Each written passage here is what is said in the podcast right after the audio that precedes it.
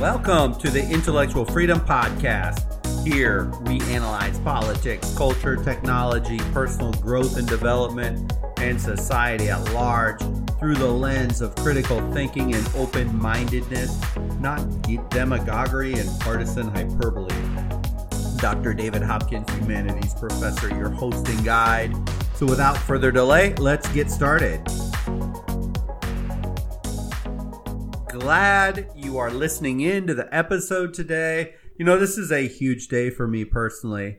I have officially launched my first course, The Optimal Health System, to the general public. And I've never done this before, never written a book or built a course for the general public.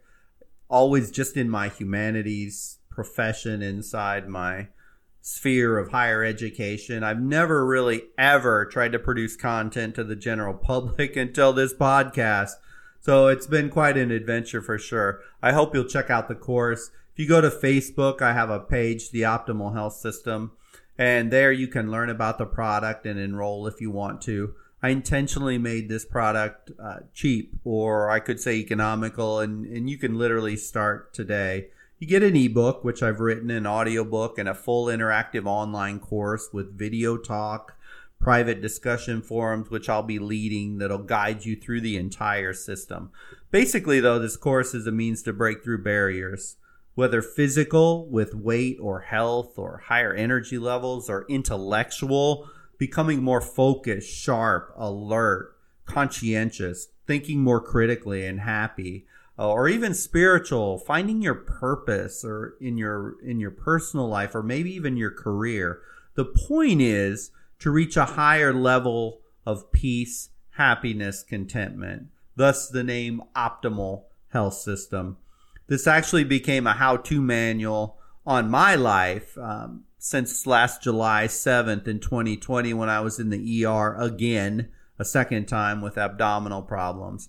I say again because this has been ongoing for me for about four years. And finally, this last July, I made radical shifts in my behaviors, which has led to incredible changes in my life personally. So I break it down really simply. You know, complexity, and as I was researching for myself to improve myself and what I should be doing in my life to get to a higher level, I ran across something that I think is so critical that complexity is actually the enemy of execution. How many times have we got ourselves started, involved, and beginning in stuff and then just quit? But what I found in researching and implementing in my own life, there are seven actions or daily habits that if you can just embed these into your life, you'll make dramatic advances. And you can embed these things whether you're working full time or stay at home mom or wherever. I work full time and i have all kinds of stuff going on around me all the time but yet i was still able to make this happen. You know the crazy thing is none of these things that you'll learn about are complex at all they are very simple. Thus, you know, the title of my ebook is actually Simple Truths that basically will jumpstart you on a new path. I hope you'll check it out. And oh, uh, by the way, if it doesn't work for you, there's a 100% refund guarantee. I, I literally don't want your money if you don't find value in it. I'm I'm not a salesman by trade and I don't want money from anyone not satisfied with it. So I did this though because I know it works. As in fact, I literally live this book. I live this course every day. Um, and as we work together, I'll be talking to you about how I implement, but I would love to work with you in the class if it interests you. So check it out. So this leads me to my topic for the day, which I explore in detail in the course. It's something called complexity bias, and you can't miss this because when I really started digging in how to overcome some of my health problems, my intellectual problems, this one thing stood out to me in like flashing neon signage, and it really shaped me in how I approach things now. It's a logical fallacy in reasoning that leads us to believe that things have to be really complex to work. Now, before you say, "Ah, that's that's not me," I like it really easy and simple. The reality is most people say this but don't in fact believe it and don't in fact act in the same way they proclaim as there is a very strong tendency especially in our postmodern world that that we live in where when we're faced with two competing hypotheses or two competing options of things we are likely to choose the more complex one and we choose this because we have this underlying belief that if it's complex, it must be good. We choose the option with the most assumptions and the most regressions.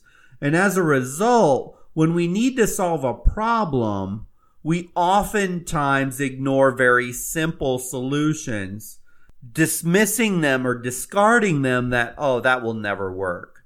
And instead, we favor complex ones. Oh, those things that are sophisticated, high tech, learned, cultured are almost always favored over simple, straightforward, common sense solutions. We say it isn't true, but it is a reality in many ways. Complexity bias is our tendency, in simple terms, to look at problems and view them as having many parts that are incredibly difficult to understand. Thus, of course, there could be no way that a simple solution could quote unquote fix the problem. It must require a really sophisticated answer. I don't want to ever fall into the realm of being so rigid and dogmatic, as of course there are problems in requ- in life that require a sophisticated set of solutions. If I, for example, am trying to solve the un- unemployment problem in America today, it's pretty complicated, right? We have outrageously high un- unemployment money being paid that people don't want to go back to work. But we also have childcare issues. We also have states and municipalities that are still closed from COVID. We have a global workforce that can be taking away from jobs. We have exportation of jobs. We have a changing workforce due to technology and AI, and we may not have the right education matches for the current job set. Uh, new work models from work at home. We have hybrid work. All of these things are impacting various cities, towns, municipalities differently. Um, so there are things that are incredibly complex. To say so would be disingenuous. But that's not usually the case when we get down to our level where you and I live, walk, eat, breathe every day. You know, a person who feels tired all the time may run to their doctor and insist on running an entire blood workup or any number of scans and complex tests while ignoring the fact that they are unambiguously sleep deprived Someone experiencing financial difficulties may stress over the technicalities and how outrageous it is the telephone bill or that gas prices have jumped recently while ignoring large sums of money they spend on cocktails in restaurants. Someone overweight may think they need to buy this really sophisticated home gym. You ever see that new mirror? That thing is crazy. You can literally, there's someone projected like in a, and uh, 3D imagery on a on a mirror screen that's your personal trainer. How crazy is that? But people will buy these home gyms, these streaming personal trainers, specifically tailored diets based on a perfect balance of macro and micronutrients. When in reality, what they need to do is take a walk every day, eat fruits and vegetables, and stop going to McDonald's drive through every day after work. See, here's the truth the stone cold hard truth. We do live in a very complex world, but so much of life as it pertains to your physical body, your mind, and your spirit requires very, very simple actions and activities. Humans have been conditioned and evolved over time to survive and yes, thrive without tons of complexity. This is a purely modern phenomena. We actually do great the more simple we keep things. Notice I didn't say easy. Because to make that shift, to make that break, to, to overcome critical mass, it's not going to be easy, but the things that you need to do are actually in practice incredibly simple. See, but our bias towards the complex, if we're not careful, is going to take us to this realm of confusion. The more complex and and uh, complicated, confusing things get, it can lead to procrastination, excuses, not now not knowing how or where to start, and thus, while these problems don't get fixed because the solutions have become so complex. We have literally mentally built in a procrastination mechanism, an excuse mechanism. I think we shy away from the simple because the simple can be implemented immediately. The simple leaves no room for excuses. The simple holds you accountable day one intellectually complex things have so many facets, so many variables that require in-depth thought and analysis and critiquing and evaluating that well if it goes on too much it becomes really hard to pinpoint things and and nail them down how many times have we heard politicians lament how quote unquote complex the issues in Washington DC and the swamp are they're just so hard. You know, making laws are just like making sausage. You know, it's really ugly, messy, and difficult. But I don't want to get into the political game here, but I think you get the point. One of the reasons that I found complexity bias so interesting is because the majority of cognitive biases occur in order to save mental energy. For example, Confirmation bias enables us to avoid the effort associated with updating our beliefs. We stick to our existing opinions and ignore information that contradicts them. Well, because they're hard. Availability bias is a means of avoiding the effort of considering everything we know about a topic. Again, gives us a rationale and a reason not to do something. But complexity bias is, in fact, one of the most dangerous cognitive shortcuts by opting for impenetrable or challenging or very sophisticated solutions or complex ones, we literally just build in that easy button so that we can sidestep the need to understand. Of the fight or flight responses, complexity bias is a flight response. Complexity bias gives you an out to turn away, to run away from a problem or concept and labeling because you can label it as too confusing. See, when we build something up as really great because it is complex, but then once we get into it, into it and it becomes harder as achieving anything meaningful actually is going to get harder, then the person has a built-in scapegoat to simply surrender responsibility because, oh my goodness, it was just too hard. It was just too confusing. It was just too complicated. See, you can buy into the greatest diet ever system, spend $1,200 to join, and you get an app and you get a pre planned diet, and it's based on your specific height, weight, macros, and goals. And there can be all kinds of bloods, blood tests to make sure you're getting all the right nutrients and you get this system to order the food and it's going to be delivered with a recipe and you got to cook the food a very specific way and you track the food that's consumed and you follow this trainer on a streaming video and the whole thing's packaged with state of the art monitoring on a on a iPhone or iWatch whatever you call them blah blah blah you can get in the middle of all that mess if you want. Or you could just eat a whole foods diet of primarily fruits and vegetables, cut out the processed sugar, and walk every night for 30 minutes. See, option one, it would look so pretty in the marketing material, but there's so many things that can go wrong. There's so many things that could push you out of staying on track. But the simple option, well, it's just you and you didn't execute. The failure and the blame game isn't nearly as easy when you keep things simple. That's why complexity bias is so dangerous in personal development.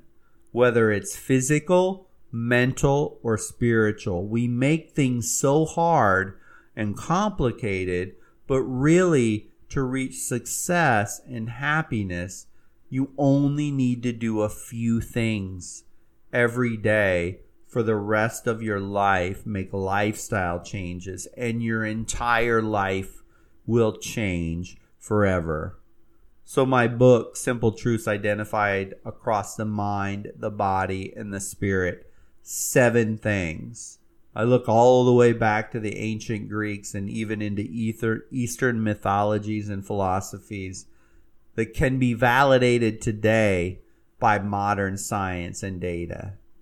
And I personally do these seven things every day. And yes, I work full time. And yes, I have a full plate of other activities too. I don't just sit around podcasting all day. See, faced with too much information or being stuck in a rut for a long time on a particular topic or a task or some lifestyle issue, we see the problem as being way more complex than it actually is. We need to cut out the BS, cut out the fat, and focus on simple, daily, executable tasks in every facet of life.